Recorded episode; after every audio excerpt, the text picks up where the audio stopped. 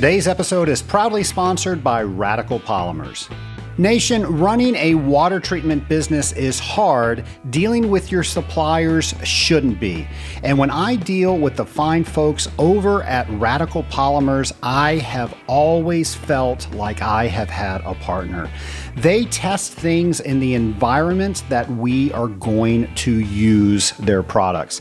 They also make sure that if I have any questions that I get the answer that I am looking for. Mike and the fine folks over at Radical Polymers answer the phones. Folks, when was the last time you actually talked with somebody when you had a technical support question? Well, they make your issues their issues and they get right down to the problem. They offer best in class technologies with the first class support that I just mentioned. Go to scalinguph2o.com forward slash radical to find out more.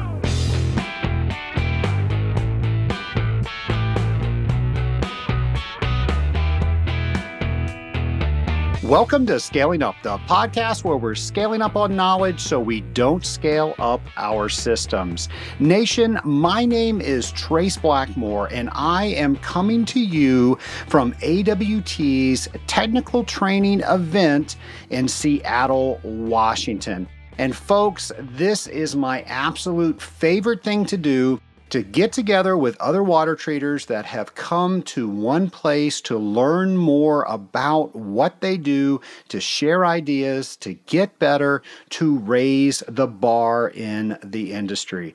I've had so many members of the Scaling Up Nation come up to me and they let me know how much the podcast means to them. They say the podcast has made a difference in their day to day. Most of them have said they don't feel alone anymore, and I know exactly what they're talking about. I remember when all I did was service and it was just me and my car, and I just watched the windshield from account to account. Now, it was great when we were talking to customers, but we just have so much windshield time, and a lot of us don't know the best way to spend it. And that's where the idea for the podcast came. I thought it was a good idea. You all in the Scaling Up Nation confirmed it. And now we're over 10,000 people listening to the Scaling Up H2O podcast. I am just so incredibly humbled by that number, but I'm also so excited by that number. We have so many people listening to this podcast. It means that we are all caring about this industry and we all want to make it better.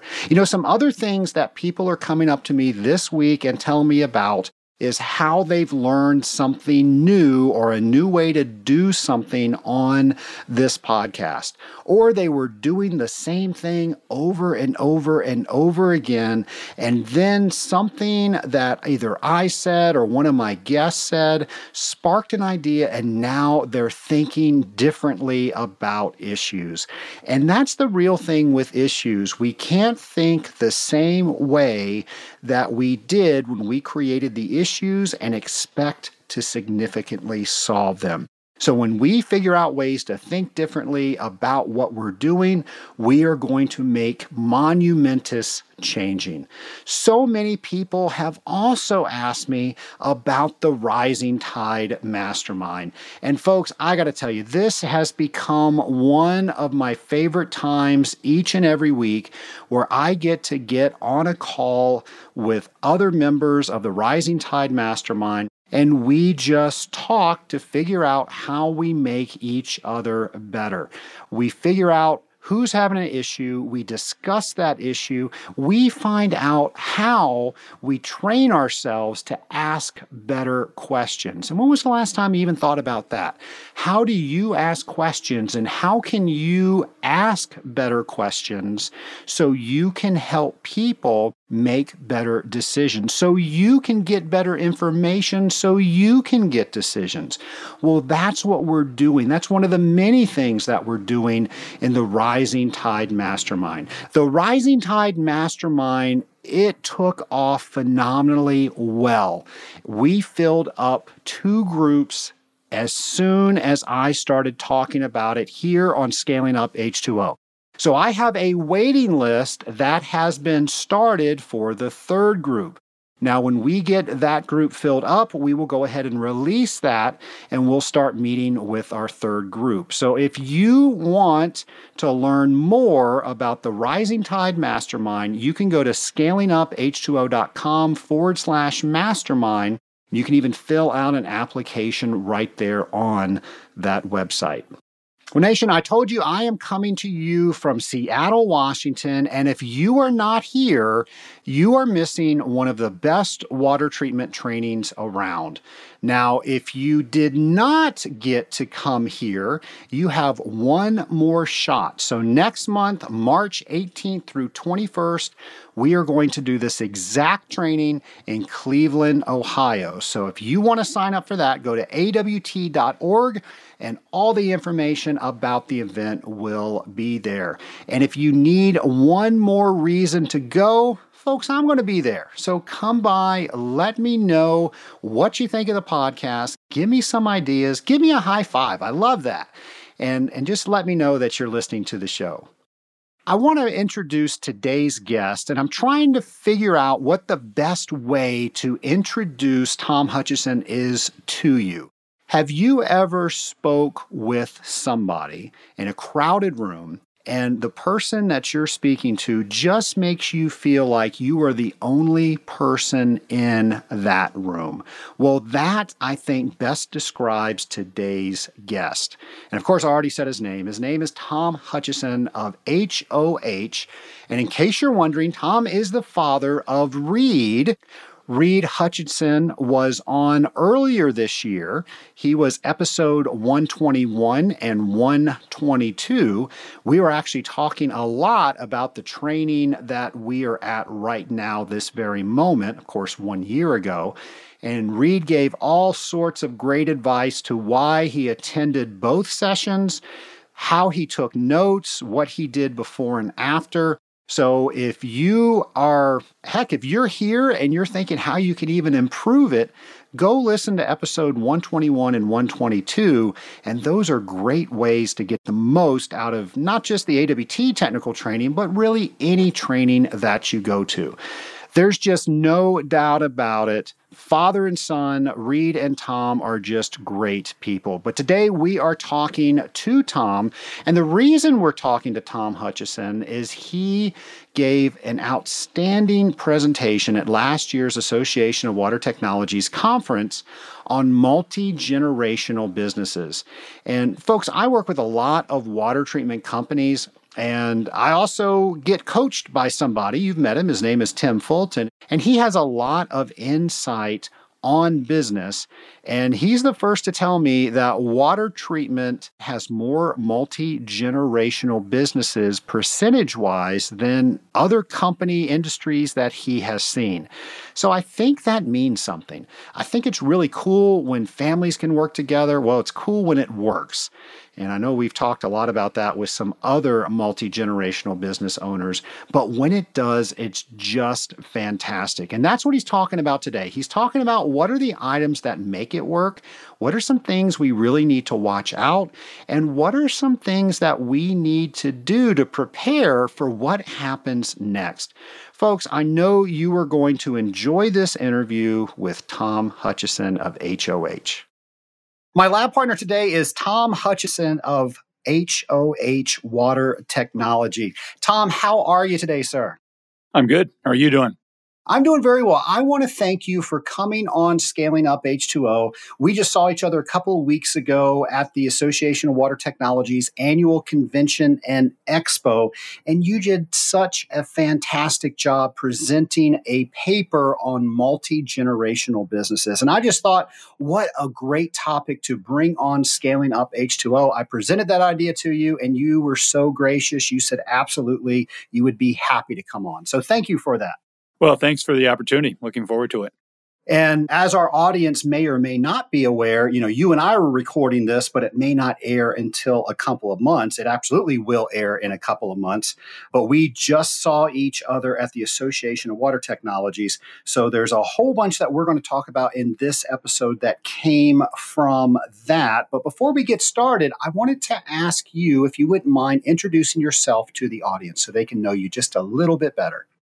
Okay, well, let's see. Uh, my name's Tom Hutchison, as you said, President, CEO of HOH Water Technology. We um, are a 51 year old third generation business. My dad um, started the company in 1968 in Chicago.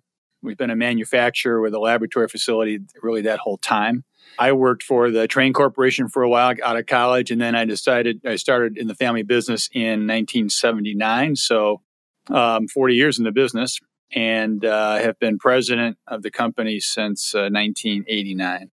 As I said, third generation business. So uh, part of the reason for me to be interested in the topic and to write the paper was I have a son in the business, Reed, who's now chief operating officer, and a son-in-law, Andy, uh, who is our channel partner manager, and um, they're doing great. And so uh, this is an exciting time for us. Now, 40 years in the business, you had to have seen things change in water treatment. I'm curious, what are some of those things? Well, I am so old that, you know, when I started, the by far the most common method for preventing scale and corrosion was to use uh, an acid and zinc chromate solution. So um, it worked really well, right? I mean, chromate remains probably the best corrosion inhibitor like, you know, ever invented but it has some environmental issues. But I mean, it was super popular back in the 70s and the early 80s up until it was, you know, banned by the EPA. That's a huge change. Just the the um, the technology, the you know development of organic materials, and also a lot of different biocides. Because also back in the day, pretty much people used chlorine, maybe bromine. You know, now there's there's a lot of effective biocides for unique applications. So that technology's changed, and I think my observation from what it was like when I was in the field, you know, in the 80s and 90s to what it's like now, that has changed a lot too. I think customers have changed. I think the market has changed. It is a different world for water treaters today. Um, I, like I'm old, right? So I think I know all the right answers, but I know what the right answers were in 1980. Not so sure I know what they are in 2019. Well, uh, something that I remember, and I actually remember the tail end of zinc chromate when I was growing up. So I wasn't actually in water treatment then, but I used to service with my father. I think I've shared on the show before that my first water treatment memory was being five years old, and I reached up and I burned myself on my father's hot plate when he was doing a digestion. You know, how long has it been since we've used hot plates, right? But I remember that he would go to a cooling tower or a boiler and he would say, That's not yellow enough. We need to turn the product up. And that's that was pretty much how you did those zinc chromate programs, wasn't it? Well, th- yeah, that's true. I mean, uh, we sold an acid inhibitor blend, so you had to check alkalinities or pH. But yeah, we had a boiler water product for low pressure, low makeup applications where you weren't going to use a lot of chemical.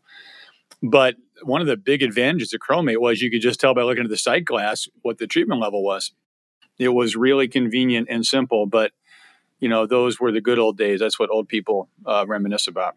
I, I, again, I remember when I was very young with that. I never had experience with those programs, but by far, those are the best corrosion inhibitors I think we will ever see. You just can't use them anymore. Yep. Well, I'm curious, could you ever see yourself doing something else being in water treatment for 40 years? Well, the uh, in my case, I mean like what, what are my plans for the next 10 years or what would I have done if I wasn't a water treater? I think I like both questions. Okay, so it might be a complicated answer, but if I wasn't a water treater, I'd probably be in the ministry. Um, we talked about me going to seminary late in life. I, I went to seminary when I was 50 um, and then I actually was on staff at a church part time. So I've obviously got a passion for that. And, um, you know, in a different, different time, uh, that's what I might have done.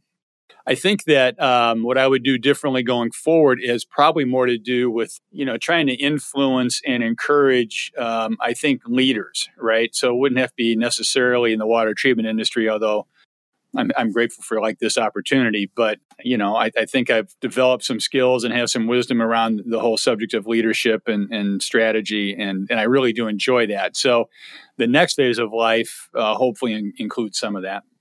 I can't remember who said it, and I'm going to mess the quote up, so I'll paraphrase it. But somebody said the mark of a true leader was how many other leaders they create. Have you heard that?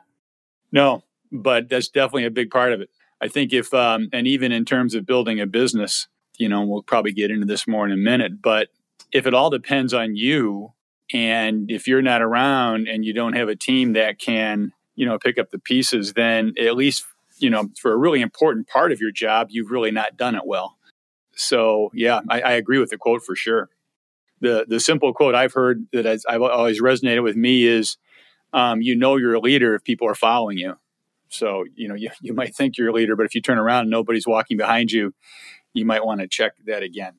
Thomas, I mentioned at the top of the show, we just came back from the Association of Water Technologies convention, and you gave a presentation about multi generational businesses.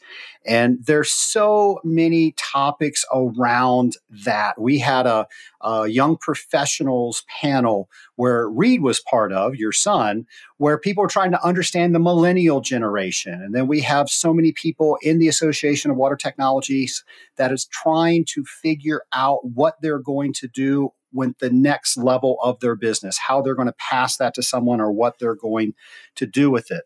I just recently had an expert on this show. His name was Jeff Butler, and he was episode 104.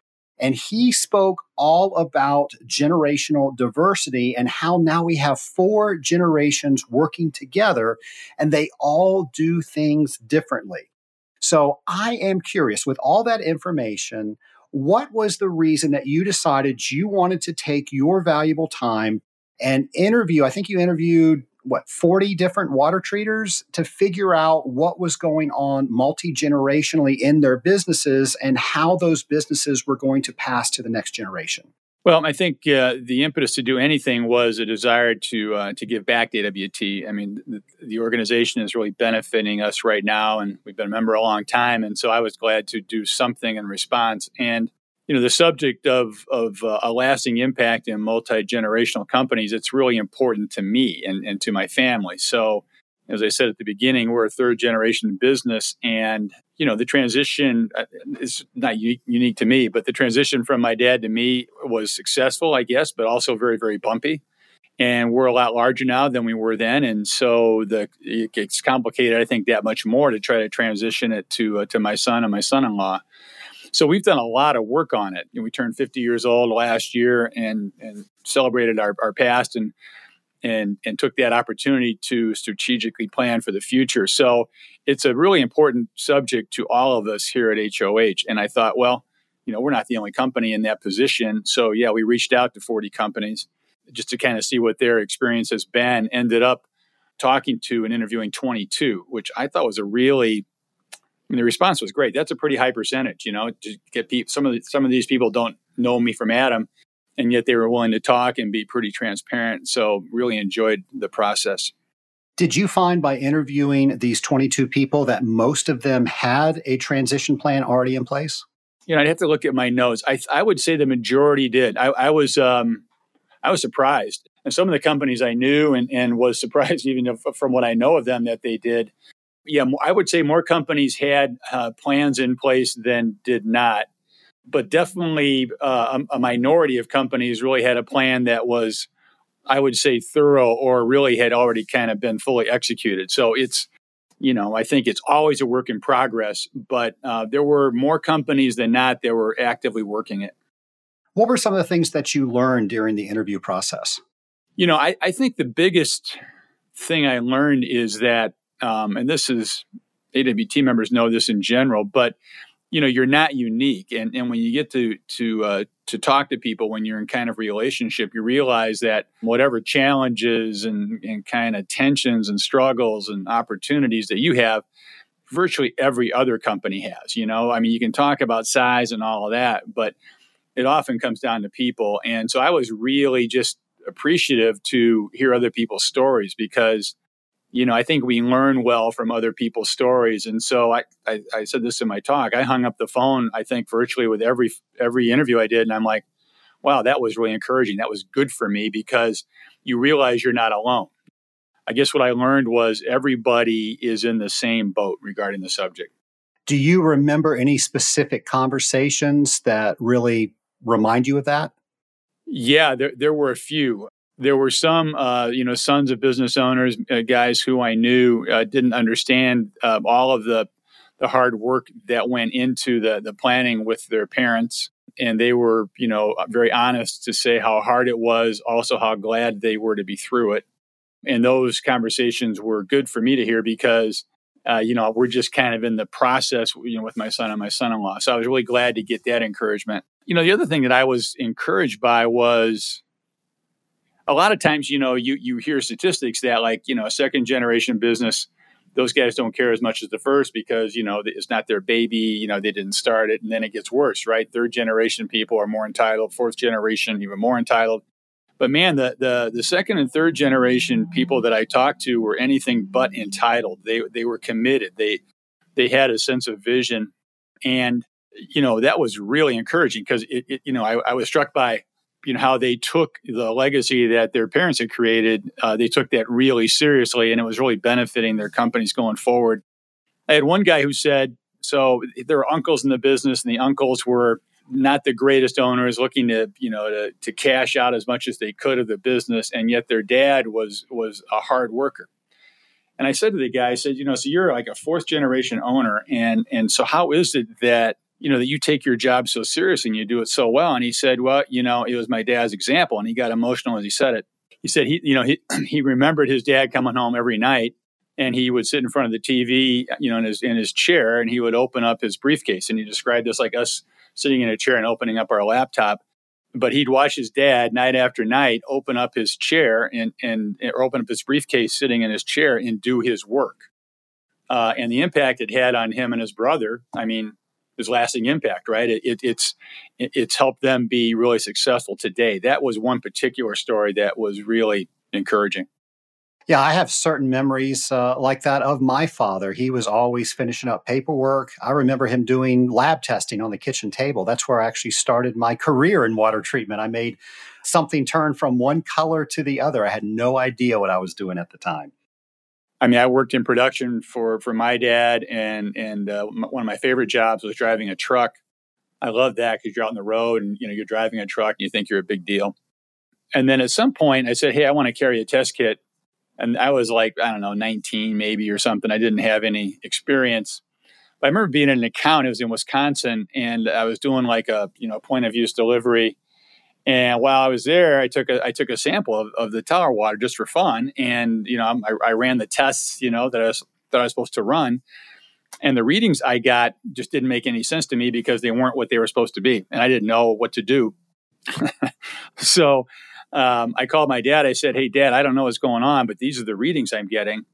Um, and it turned out I don't know they were probably overfeeding acid, so, so there was like zero M alkalinity, you know, or something like that.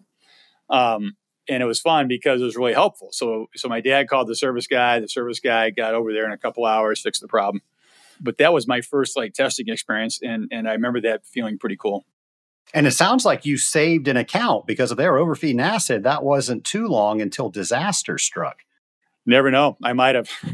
you mentioned statistics about companies, and I, am pretty sure you did this research. Do you know what the statistics are for companies that have handed over to another generation on how well they actually survive? Yeah, I mean, it's just, it's not uh, the data is not encouraging. It's something like 50% of second generation businesses, you know, are successful. I think I want to say 15% of third generation businesses are successful and then 5% are fourth generation that, that, that make it. So the odds are stacked against you. And it, it points to the need to be intentional, you know, about transition. Do you think, in your opinion, that that is what the issue is? People aren't intentional, and then by default, the transition happens, and that's why they're not successful? I think that's exactly the reason. I don't have the data. My, my son-in-law, who's part of this family business council through Loyola University, said uh, in one of his classes, the reasons business don't make it to the next generation is not because their product stopped working or because their service stopped being effective. It's it's virtually always because of a relationship, uh, you know, breakdown in the organization. I'm curious, was there something you heard over and over again during your interviews? If I was going to summarize it, a good number of people that have been successful would say it like this This was really, really, really hard, and I'm really, really glad I did it. Oh, there you go. So, you know, there were some companies who aren't being intentional yet. And again, my dad was not intentional. So this is not to cast any stones. We're all in the same boat. But there were a few people who said, Yeah, I don't think this is going to be that hard. And was in my place to offer commentary or advice. But you, you know, I'm, I'm thinking, well, yeah, it's actually going to be really hard because I kept hearing that over and over again. I also know what it was like, you know, when my dad transitioned to me, which was really pretty bad. But yeah, I think the general sense is this is really, really hard and it's it's really, really worth it. And for me, I mean, there is nothing more important with regards to HOH than for me to make sure that I've, I've properly transitioned this to the next generation because nothing else matters after. Was there anything that you heard that really surprised you? The one comment I got that was surprising, but surprising in a very good way, when I called the individual, we, we set up the interview, you know, and I sent him an email with the questions. And he gave so much thought to the questions, and it was really around the family dynamic. So that was really important to him. And he had three main points, which I, I, I can't remember to tell you now. But what I was surprised by, by the depth of, um, of insight he had. So yeah, I think maybe if I was if I was going to say surprise, Trace, it'd be like I was surprised at how deeply so many people have actually thought about this subject. It, it, again, that was very exciting and encouraging to me. Well, I will say I was in the audience when you were delivering this presentation, and I sat around several people that were part of the interview process. And occasionally you would put a quote up and they would say, I told him that. That was my quote. Everybody was so proud of your being in your presentation. Well, I tried to keep it anonymous, but if they were going to self identify, that's, uh, you know, I can't really. you can't help that. My next question is after all this interviewing, uh, I'm sure you found some things that you thought were interesting, some things you didn't think were interesting. But after all that came out in the wash, did you learn anything that you would have done differently had you have known about it? Well, I think this is going to be sound really tactical, and and and I still have time to address it. I think the the best transition stories involved, you know, the older generation really selling, having you know, I mean, getting their money out of the business, you know, uh, and having the younger generation literally buy it. So, you know, there's obviously the option where you gift stock or whatever, and that's a decision that you know each individual is free to make. But I feel like the the, the best transition stories almost always involved a, a financial, you know, stake in the game on the part of the, uh, the the successor generation, and I don't know if that was surprising to me. That was more convicting to me that I need to I need to address that. That's hard to do, and then those are hard conversations to have. And you know, one quote I, I had from from one company was simply this because they'd had a tough experience with a you know a stepmother. Is money does weird things to people, and yeah, it does weird things in the best of families, right? And so it's a hard conversation to have. But if you don't have it, it's just like leaving the elephant in the room and you're asking for resentments. So I think the, the best stories were those where the financial plan was really, really clear and successful. Uh, and, and I need to, I, I need to myself make sure I take that seriously.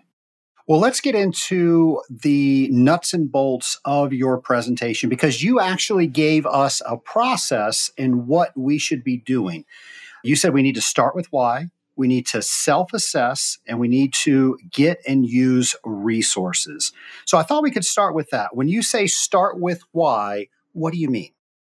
Well, I, I took that from the title of a book by an author named Simon Sinek, Designed for Leaders. And I think that sometimes, especially for those of us who've been doing this a long time, you get stuck in the day to day grind of, of what you're doing and how you're doing it you know the job of treating water, the job of taking care of customers, um, and you can get in that grind and forget or take the passion that you had when you started the business. You, you tend to take that for granted.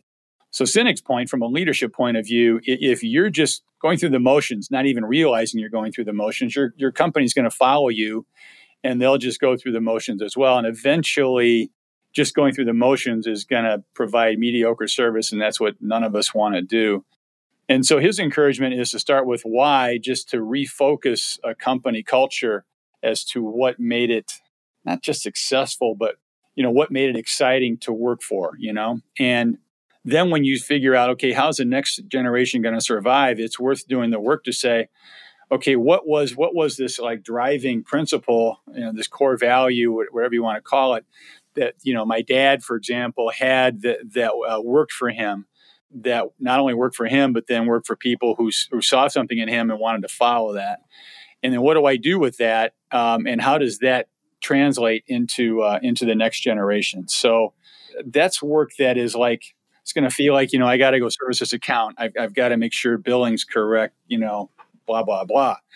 And so to to be intentional about you know getting away from the office whatever it looks like and saying okay we're going to sit around and brainstorm you know why we exist. It sounds pretty existential. I, we found that really helpful and you know it's not that easy. It's not it takes hard work to get it uh, to a succinct point where you can clarify it you know in a vision statement or passion statement or whatever.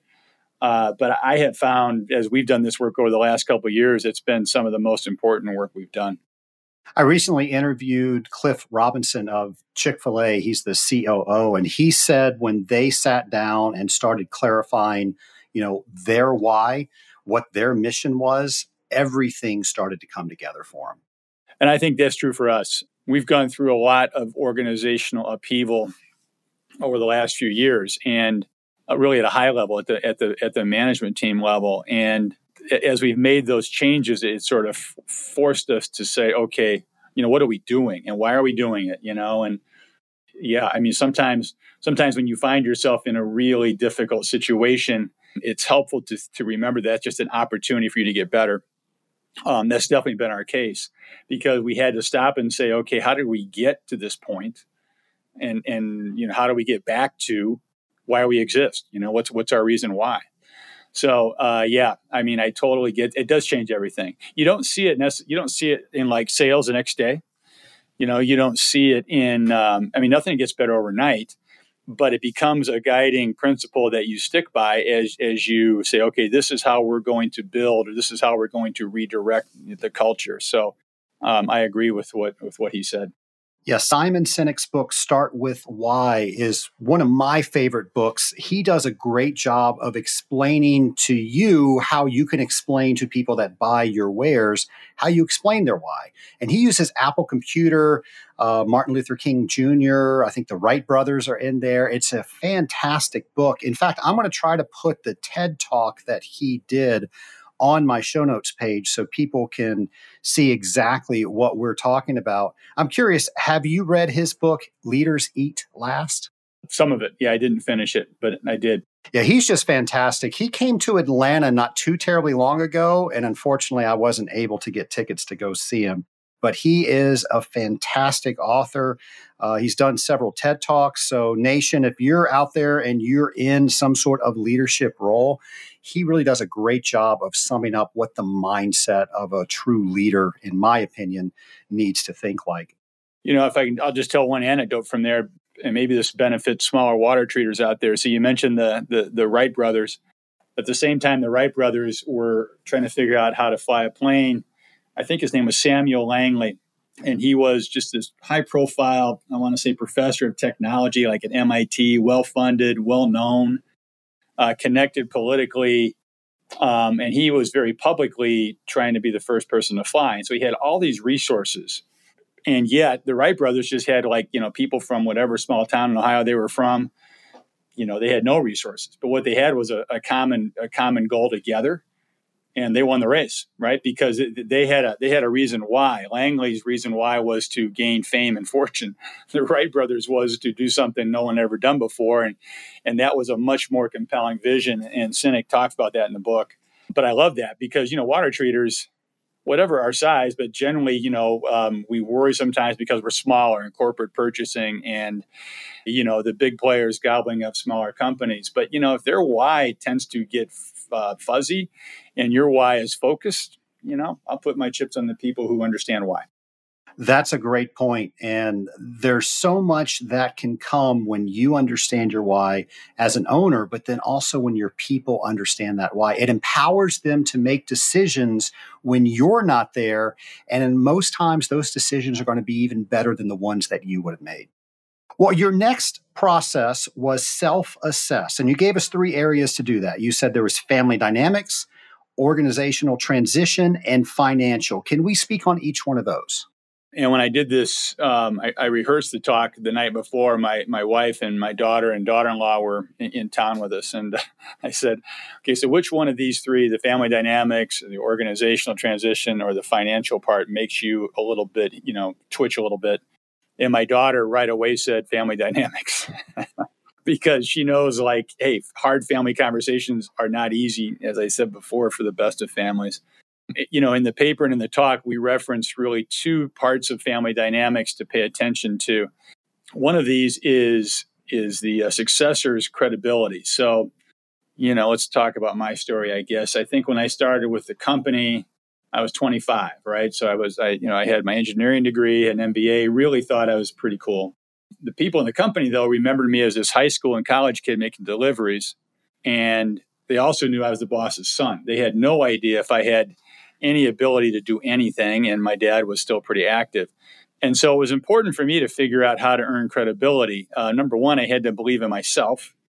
Now I, I, came in with a lot of confidence. It helped that I worked for another company, I think, and um, you know gained some confidence there.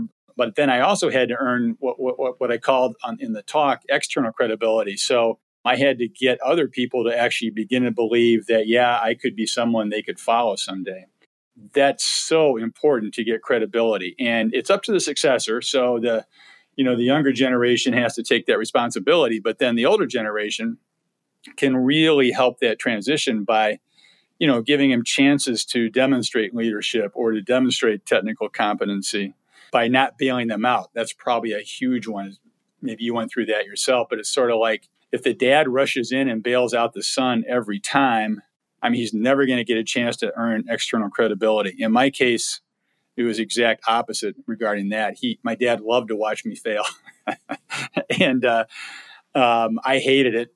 Took it personally, but I will tell you that every time I screwed something up, I learned that much faster. You know what I was doing. So, so internal, external credibility, uh, th- that's a, a, big piece of the family dynamics, I, I, would say. And then I think another part of that is um, you know the, this idea of of letting go and so you have to kind of have a an idea um, as the like in my generation i have to be willing to let go even if i'm not really sure that i can trust you know the people who are taking over. And that lack of trust could be because they aren't ready from an ability point of view but they could be more than ready. And yet i have to deal with the reality that i'm afraid to let go that i'm entrusting my financial future to uh, my kids for example. And there's a pride piece that says, "Hey, no one can do this job as good as me." So, so those are two kind of examples of family dynamic conversations that, I mean, frankly, need to be ongoing. Tom, do you think that part of the conversation is just so difficult because you're talking about somebody not being here anymore? There's definitely a piece of that, you know, and, and and I think then so in the in the in the best families, you know, where you don't want to see your parents go away, but you also want to be able to spread your wings. Yeah, th- there's definitely a, a, conflict there. Yeah, so th- yeah, th- there, there is there is that piece, uh, no, no doubt. I think it's more than that, but I think that's part of it. I, of course, started my own company, so I didn't go through this with my father, but both my grandfather and my father have passed away, and they both looked at that so incredibly differently. My grandfather had absolutely everything planned out. So when it did happen, you know, I knew where everything was. He had uh, things written down, instructions on what to do. Now, my father, he never wanted to talk about that. We actually had conversations about what would happen in the event that that he did pass away and he never wanted to talk about that. So i could just imagine if we did own a water treatment company together that he would have passed and everything would have been up in the air and i don't know if we would have survived that or not. That's my experience. So my dad died when he was 74 and if you knew him he would have told you he planned to live to be 100 right so you're going to live to be 100. I don't really need to do any financial planning or estate planning. Uh, and so he died with um, really no estate plan. Now, I had been in the business at that point for about, well, I had been president for like seven years. So, in terms of the day to day operation of the business, um, you know, I had, a, I had a pretty good handle on that. There were a lot of estate things that were going to be taxing, but I say, I should say taxing in quotes because not having any estate planning, he also didn't really have any financial estate plan. And you know, you hear horror stories of uh, what happens when that's the case because you're going to pay estate taxes. And it all comes down to how a business is valued. And in our case, we just were fortunate that you know our appraisal was appraised really, really low, and the IRS accepted that appraisal, and so we had enough cash in my dad's profit sharing to pay estate taxes. But if it had been valued at what the market value was at the time, we would have had to sell the business.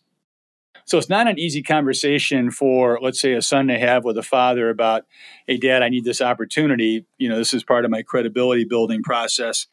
The other thing that we talked about was, especially in extended families, is this idea of, of good owners versus bad owners. And so there are there are good owners who see themselves as stewards of a resource that they care deeply about their customers and employees.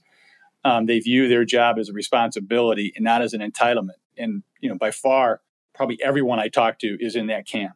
But you also hear stories about, say, an owner who's not involved in the business, could be a cousin or an uncle, whatever the case may be, stepmother, and they only view the business as an asset to sort of be milked. They don't care about the employees. They become not only a cash drain on the business, but a huge emotional and mental distraction. And so it's best to, as early in the process as you can, identify someone who really shouldn't be owning the business, you know, because they're just not going to, they're going to always be kind of a thorn in the side and, and have that frank conversation too, and then execute a financial plan to get them out. Because a few stories, there are a few stories involving lawsuits. And you know, it's bad enough that that affects the business, but it, it wrecks family relationships as well. And uh, so again, having having the hard conversation, it's hard, but uh, will always be better for having had it rather than avoiding it. Would you say it's only hard at first and then you get through that? My guess from people talking to me what is that it's hard all the time until you're done, you know. So you know maybe the whole transition process takes two years or three years. I mean it can easily take that or or more. It's like a day-to-day discipline you know and so discipline sometimes not easy. It's just that I, again i heard repeatedly from the interviews when they were done with it though you know they ranked i, I asked people to score what they thought of the uh, success of the transition process, and so many people scored it a 10 out of 10. But when they were in it, a few people would say it felt like it was three out of 10, you know, because it just was like, God, is this ever going to end? Are we ever going to get to a, you know, resolution on this point? Maybe that means the score goes up when you actually get through it. That's that is what it means. That's exactly what it means. so you mentioned step two was organizational transition. Can you talk a little bit about that? Yeah, two pieces to that. So I, I, mentioned the letting go piece. And the biggest thing to say about that is face your fears. You know, people who are in uh, an ownership position of a water treatment company are, you know, th- they have this exalted status, even if they don't have an ego themselves, they're still up on a pedestal. And that's easy. And then that's, it's an isolating place. But then there's a persona that you feel like you have to maintain. And admitting that you're afraid of anything is, is, is can be viewed as a sign of weakness. But I think that it's okay. It's actually, I think, healthy to admit that you're afraid of letting go. You got to deal with that because the trust issue then becomes what's going on inside of you, not so much how the organization is running. So face the fear of letting go, number one, um, and that's your job. Secondly, is pay attention to how the leaders are being developed. And there's a variety of, of uh, resources for this, but it's to be intentional. So um, I'll say, like in our case, both my son and my son-in-law have been in in uh, structured programs and in one-on-one mentorship. And in the case of one-on-one mentorship, you know, I'm not involved. And frankly, probably some of the days I'm a topic of conversation. like, you know, they're frustrated and they naturally need a place to be able to talk about that stuff. So developing leadership skills and then developing technical skills. So an obvious example of that is is having uh, the successor generation get their CWT certification.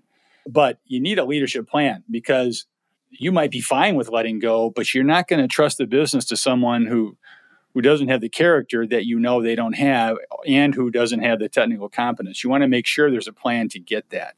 Lots of resources there, but again, you got to be sort of intentional because you're saying, I'm saying to Reed, hey, Reed, you need to grow in this area. And we are, we're good at talking like that, but you know, that can be a painful conversation. So in terms of, of the whole area of um, organizational transition, that's a big piece. Tom, you mentioned meeting with a third party, and I've been doing that for years. Uh, something I like to say on the show is you don't know what you don't know. And I actually learned that from my business coach, Tim Fulton. And he has recommended so many wonderful books for me to read when it comes to business. And I remember one of them was called Dance in the End Zone. And I can't remember what the subtitle was. It was something like the Business Owner's Exit Planning Playbook or something like that. It had a football theme. Uh, he said there were four ways that you can transition a business. There was one that he called passers, and passers looked for a family member in their company that they could transition to. There was an outie, and an outie looked for an outside third party that they could sell to there was an any, and an any was looking for a trusted employee that they could transition to. And then the fourth one was called a squeezer. They just really didn't care what happened to the business when they were gone. They were just going to squeeze every last drop out of it. I'm curious, in your research and developing this paper, did you find that those were four? Did I leave some out? What do you think? I think it's actually a pretty inclusive list. And um, I probably heard stories of all four of those. You know, the multi generational kind of tack of the paper refers to, I guess you call it the passers, right? Trying to get it to the next generation. But there was one not so good story where there was a son intending to inherit the business and his father sold it uh, to someone else. So instead of passing, he went to being an outie that was hard to hear. But again, he survived it, right? He, he survived it and came out of it stronger. But I, I yeah, I, I wouldn't wish that on anybody, I don't think.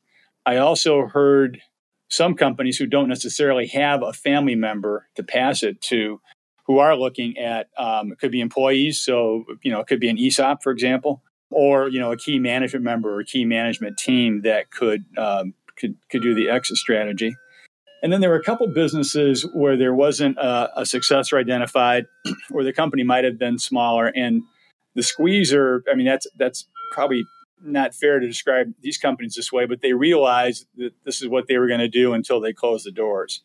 And they were okay with that. That was the best option they saw. So I, actually, I, I heard all four examples. Did you hear one more than another?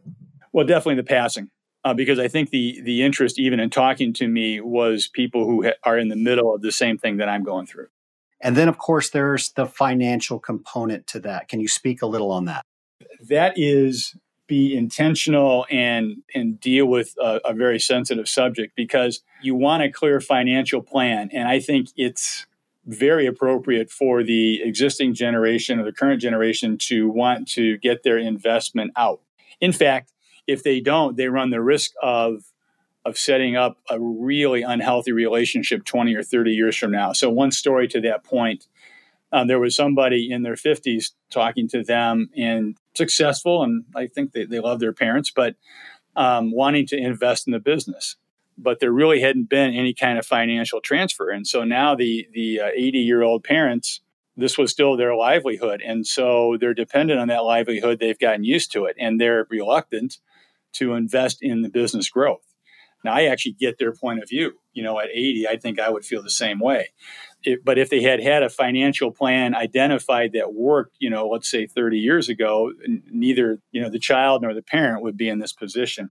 So the financial thing is just simply this have a clear exit, have it in writing. It might involve a buy sell agreement. You might have to spend money on lawyers, God forbid. And have a goal, I think. And I heard this a lot have a goal that okay, I need to get my money out of the business.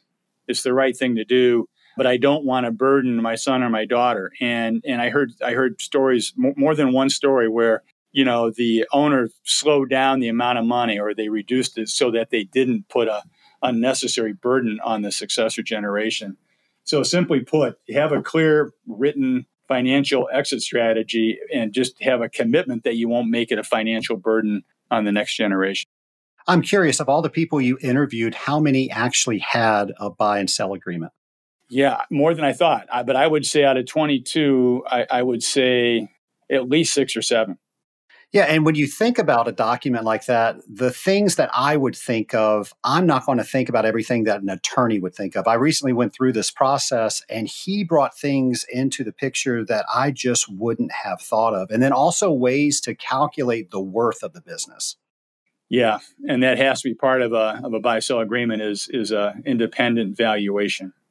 Or you can just agree ahead of time as long as everybody's in agreement and you put in writing we're going to value this business at whatever a certain multiple of earnings or a dollar for dollar sales whatever an agreed upon measure is you can do that but you have to all have agreement the flip side of that is you know to pay a valuator which will cost more money but that's definitely probably a more independent and probably objective appraisal the last thing that you recommended that everybody use during this process was to get good resources. What are some of the resources you recommend? Well, I'm going to say number one for me, it's kind of get some advisors around you who you trust. It could be people in the community who are successful business owners. It could be could be your accountant. It could be a financial planner. It could be a friend that you trust. But open yourself up to to like the wisdom of a group and and be intentional about that. Don't really think you can figure this out because it's a very te- especially when you get to the financial piece of this. It's a very technical subject. So there, there are a lot of peer groups that you can be a part of. For me, you know, I've been part of an advisory group now for five years. It's been, I will say, simply life changing. But one of the areas that they will help hold me accountable in is, you know, the formation of an advisory board somewhere down the road. So that's the best wisdom, I think, for the whole process is to get some advisors on your team who you trust. There are also a lot of resources available in the industry. I listed a bunch in the paper, but for example, you've heard of Patrick Lencioni. So he ha- he's a leadership author, and he has an organization called the Table Group, and and they will help set up strategic planning. You know, for companies, that's what they exist to do. Um, we've talked. Well, we might talk about EOS. That's another system that's popular. Frankly, there are a bunch of them out there, but be intentional about looking informed. There, there are national resources, but there are a lot that are local.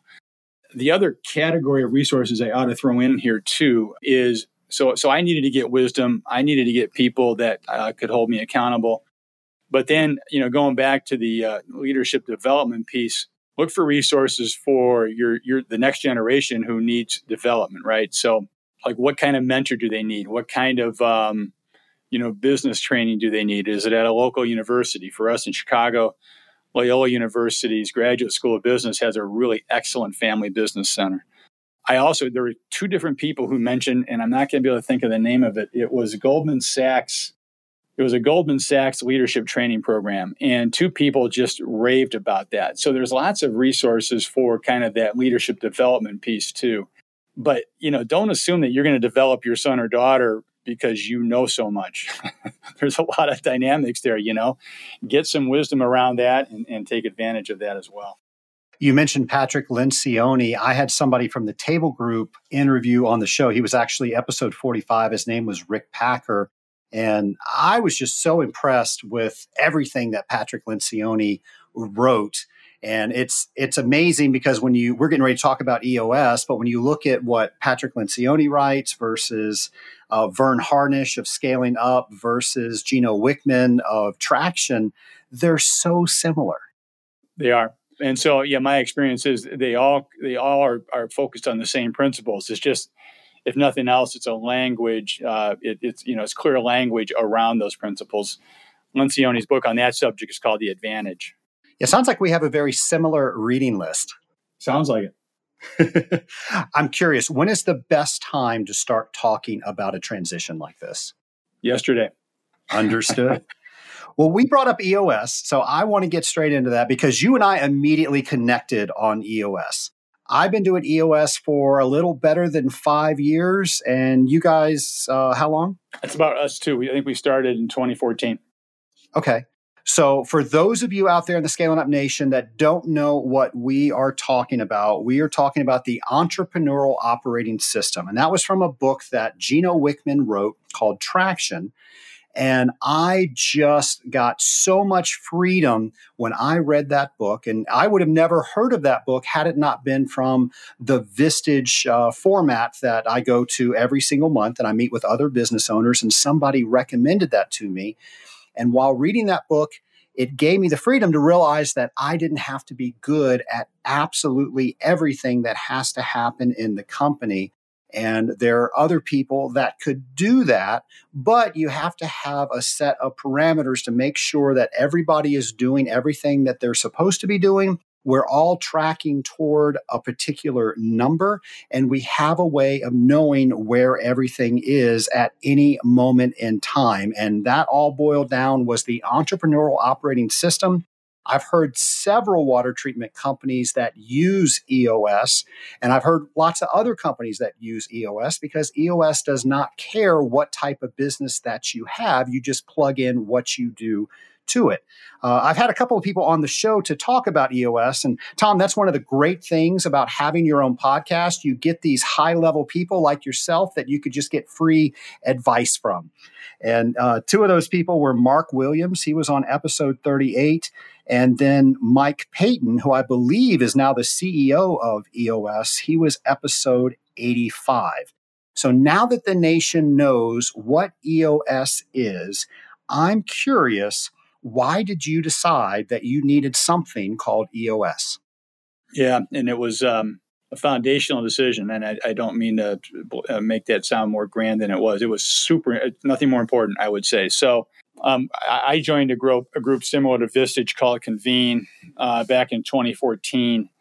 And I would say I joined the group somewhat out of desperation because we were as large as we had ever been as a corporation in terms of sales, um, but we weren't nearly as profitable as I thought we should have been.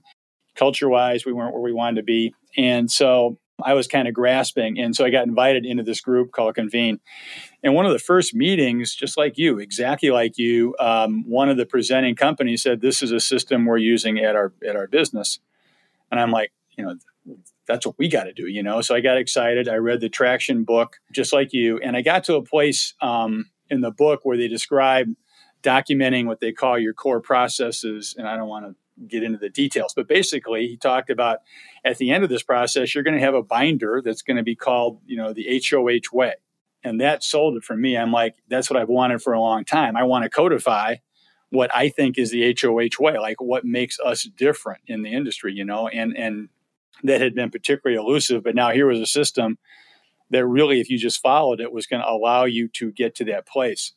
So we started that process, and um, just kind of like with this whole subject today. I guess we can say, you know, it's it's simple, but it's definitely not easy. And you know, our leadership team has, you know, it's about a hundred percent turnover. I think there's one person on our leadership team who was there when we started in 2014. One of the big pieces, Trace, and you know this, is like a, kind of an accountability chart. And if you're going to do this well, you have to deal with okay, do I have the right people in the right seats? And that can involve even in the leadership of the company. And that's where you need the accountability to say, okay, you've identified that you, you know, you might have the right person, high character, but they're just in the wrong seat. And you got to make a change. And a lot of what we've done started with that, but it's really transformed how we do things. And um, like I say, I mean, I, I just key to how we operate these days. I will tell you that when we first started EOS, we had some pushback. And we later found that those people weren't necessarily the right people for our company. And they ended up leaving because of the things that EOS laid out. And today, I still keep in contact with some of them. They're so much happier working in another field. And now we found somebody that is the right person, and they are just doing amazing work. Had it not been for EOS, we wouldn't have found the right person for that seat. But even worse, there would be a person in that seat that wasn't happy coming to work every day. EOS is just amazing. The accountability chart and all the different things. Uh, if you're curious about that, we talk about all those tools on episodes 38 and 85. Uh, but I'm curious. I shared a little bit about my experience. What happened when you guys started EOS? Was everybody for it? No, because it was uncomfortable. I mean, you, you go through the the work. And I mean, number one, there's the, the regular habit of meetings, and uh, no one likes meetings, but yet meetings are the lifeblood of an organization. It's not that you don't need meetings, you just need productive, efficient meetings.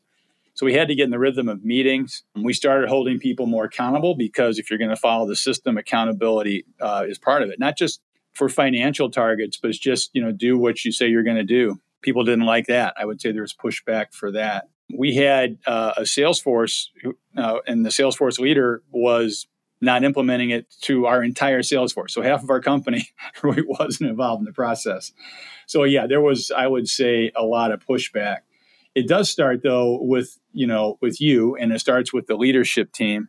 And so you you know for us it was a process of getting on the same page as a leadership team because then the phrase is you can cascade what needs to be communicated down throughout the organization and trust that it's going to happen. Whenever you're dealing with change and whenever you're dealing with like restructuring an organization, you know, there's always going to be pushback. What are some differences that you see today that came directly from using the entrepreneur operating system? Well, you know, my employees, when they listen to this, they'll think this is funny, but I, our communication has gotten better. If people were going to say, you know, what's our single biggest challenge today, they're probably going to say it's communication. So we have a lot of work to do. but it is so much better, and it's better because of the rhythm um, of EOS to have, you know, weekly meetings and quarterly offsite meetings. So our communication is better. I think that our accountability is better than it's ever been in our history. Again, that makes some people uncomfortable and it forces some hard decisions. But everybody wants everyone else to be held accountable, you know, and and so it's a really healthy thing. So I think the accountability piece has been good. I would say at this point, Trace, maybe the single biggest thing today versus when we started in 2014 is I have a leadership team. We're all engaged. We all are on the same mission. Whereas when I started, there was even pushback on the leadership team. Now, it doesn't mean we always agree.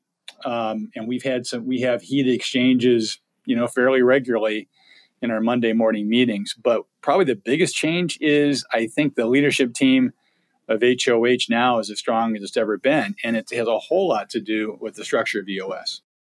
You've been using EOS for five years. What do you know now that you wish you knew when you were implementing the process? I don't know what comes to mind is I wish I knew then how hard it was going to be, especially regarding people. But on the other hand, if I really knew how hard it was going to be regarding, you know, people decisions, uh, you know, some, you know, that I didn't want to make, I might not have made them, you know. So I think that when, you know, the, the thing about EOS is they give you a really simple formula. And they don't sugarcoat that it's going to be hard but sometimes they just don't communicate how hard it is. Much like this whole idea of you know multi-generational planning right? You're glad when you've gone through the process. When, when you're in the middle of it though it, it, it's not fun maybe a heads up would have been nice well they probably wouldn't have sold as many books if they did that exactly yep last year you spoke at the association of water technologies business owners conference specifically on eos what kind of questions was the audience asking you I remember the questions for me regarded the organizational changes that I, I tried to be transparent about. So let me get back to the accountability piece. For us as an organization, EOS has been an important part. Uh, probably an even more important part is this advisory group called Convene that I'm in. Because what happens is, if I'm not held accountable to make hard decisions, the data that EOS provides you is useless, right? And so, um, what I, I, shared a little bit last year was, you know, this, you know, major changeover of our leadership team, and that got people's attention because I'll tell you, Trace, like in every organization, unfortunately, well, it's just human nature, right? You're going to have EOS uses this term. I'll explain it for people: the right person in the right seat. So, the right person is defined as the individual who uh, lives to your core values. We have four core values, and so we've got a lot of right people in our organization. I'm a huge percentage. Very proud of that. And then are they in the right seat? I.e., are they in the right job? Do they do they get the job? Do they actually want the job? Do they have the ability to do it? So we do this right person, right seat analysis. And you're talking about messing with people who you're probably friends with, long-term employees who you care deeply about, and you recognize that they're maybe really not the right person. More often, in our case, they weren't in the right seat. And so I think the reaction I got at the owners meeting was some people were just thinking to themselves, you know, I've got I've got one or two people in my organization that I feel that way about. And so they asked a lot about how that was. I think that it's always the people. So EOS, you know, gives you metrics and there's six different pieces to the system, but there's a people component. And without a doubt, it's always uh, it's always people. So that's what I remember from that is just they're looking to me uh, sincerely saying, "How do I do this with my team?" I remember having conversations with other Association of Water Technologies members, and I would talk to them about EOS. And a lot of them would say, Oh, we already do that. We already do that. And when you really talk to them about what they're doing, they're not doing anywhere near that. So I was just curious if that came up at all. In New Orleans, it did not, but I see that a lot in, in kind of the EOS community that I'm in. Again, I think that's human nature. Uh, this is going to sound like a bizarre analogy, but I deal a lot in, in kind of the recovery world. And so, and so picture an addict who knows he needs to stop drinking and he says he stopped drinking, but really on the side he still is. You know, he's not really embraced the program, right?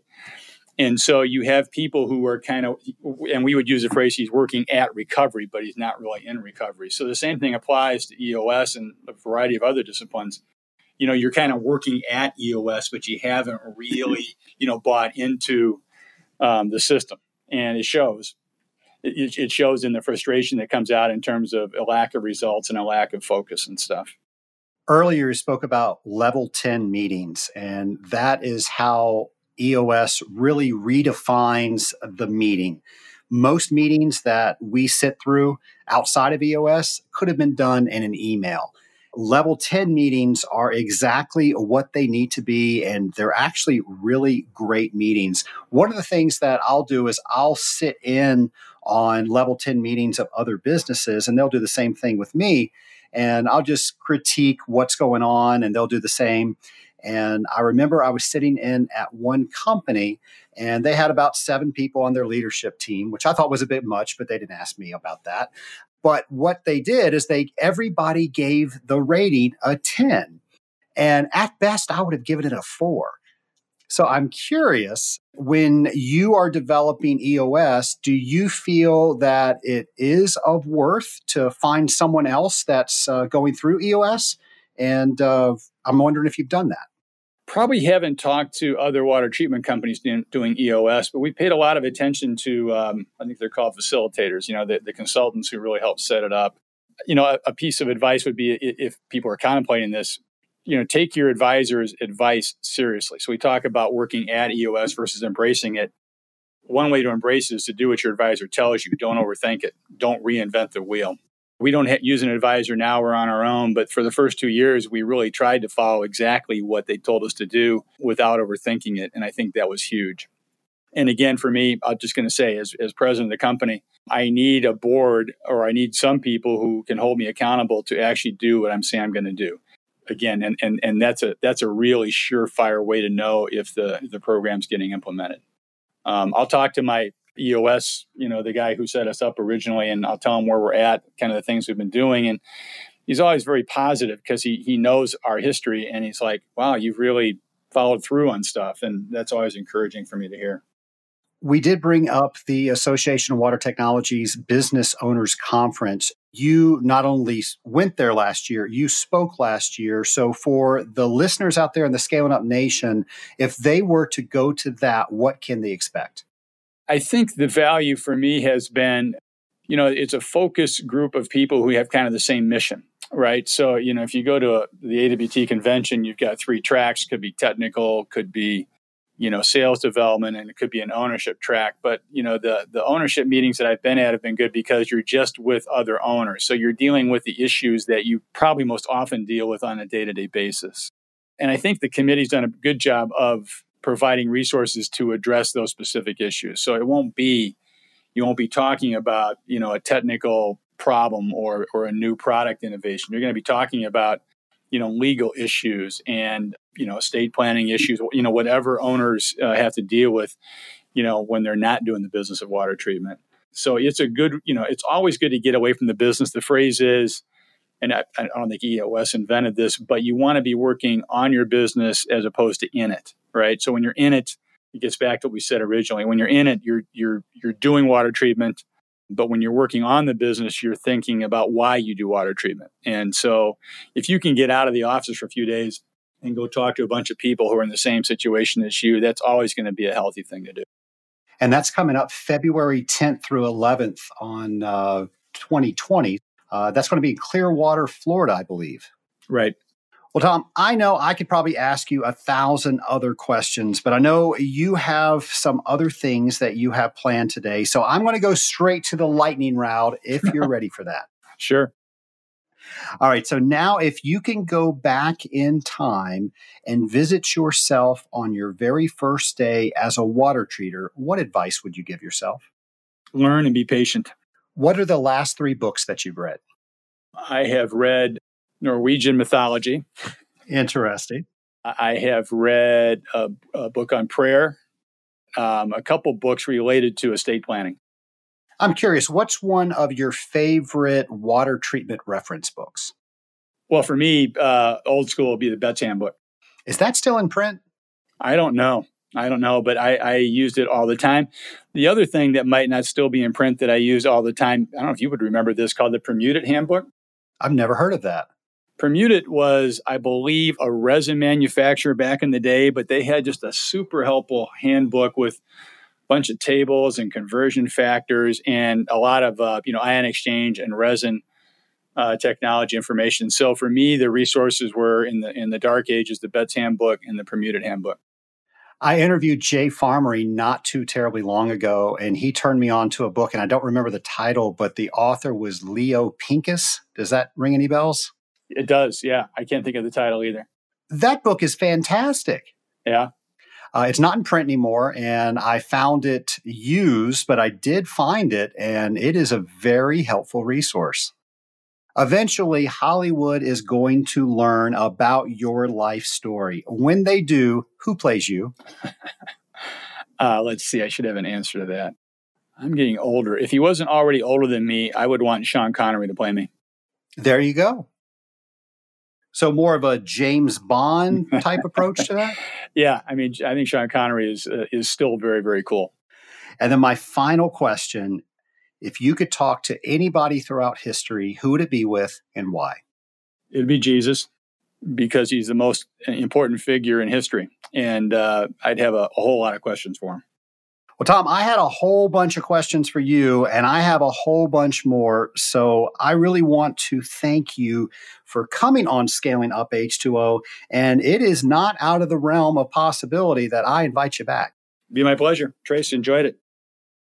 Well, Tom, I thought you did a great job at the Association of Water Technologies convention. You brought all of that and more to the Scaling Up Nation, and thank you for that. So, you know, I got to tell you, every time I think about generations, I get confused.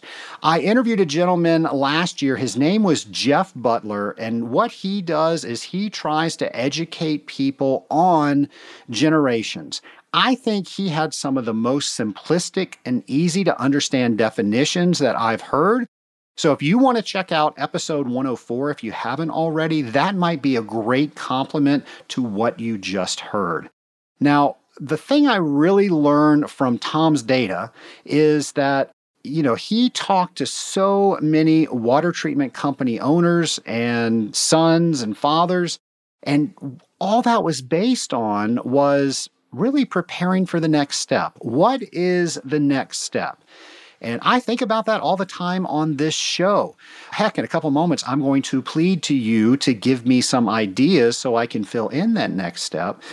But I can't help but think there's some water treaters out there listening. There's some individuals out there listening, and they're thinking, I don't own my own company. So did I just waste the last few minutes listening to this episode? And I don't think you did. I think you learned a lot more. You just might not know where to apply it. Think about it. Everything we do, there's always a next step. So, are we actively thinking about what the next step is? Or are we just simply doing what we do day in and day out and we're letting the next step happen by default? Folks, if we are not proactively thinking about the next step, we might not like what naturally occurs.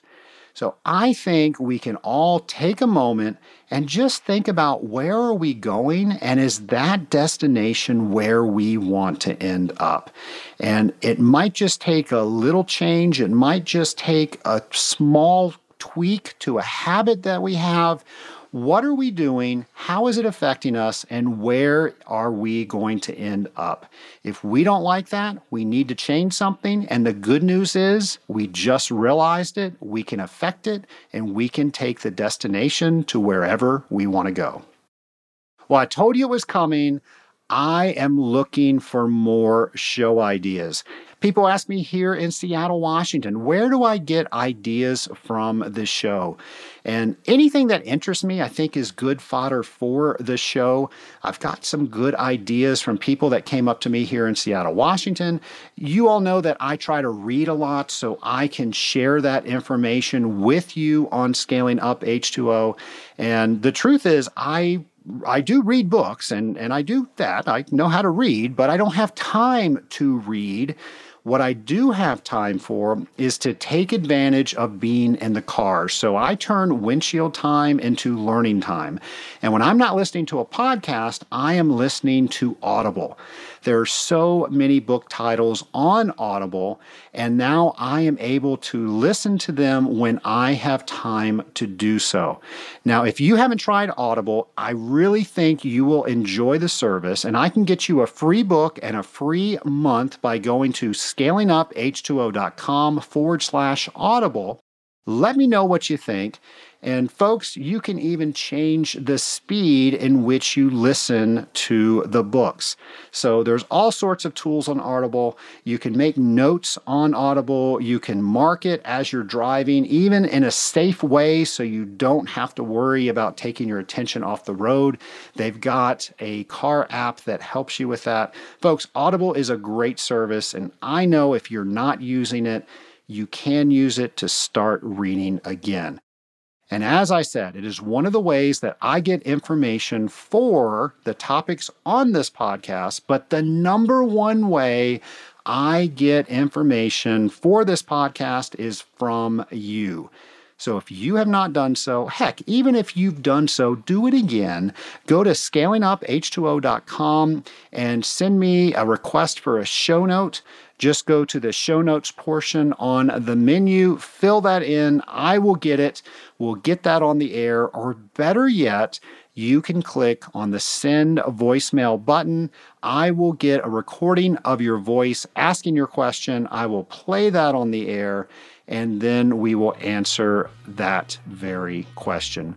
So, Nation, please help me help you make this show into your own private learning studio. And I just got to say, thank you so much for listening. And I will talk to you next week on Scaling Up H2O. Nation, there's no doubt about it. It is lonely out there, but it doesn't have to be. There are groups that exist to help us help each other get to where we need to go faster than we can on our own. One of those groups is the Rising Tide Mastermind. The Rising Tide Mastermind is a group where we come together each and every week to make sure we're holding each other accountable to make it to the next level. We also read books together, we attend a live event together, and members enjoy quarterly one to ones with me. To find out if the Rising Tide Mastermind is right for you, go to scalinguph2o.com forward slash mastermind to learn more.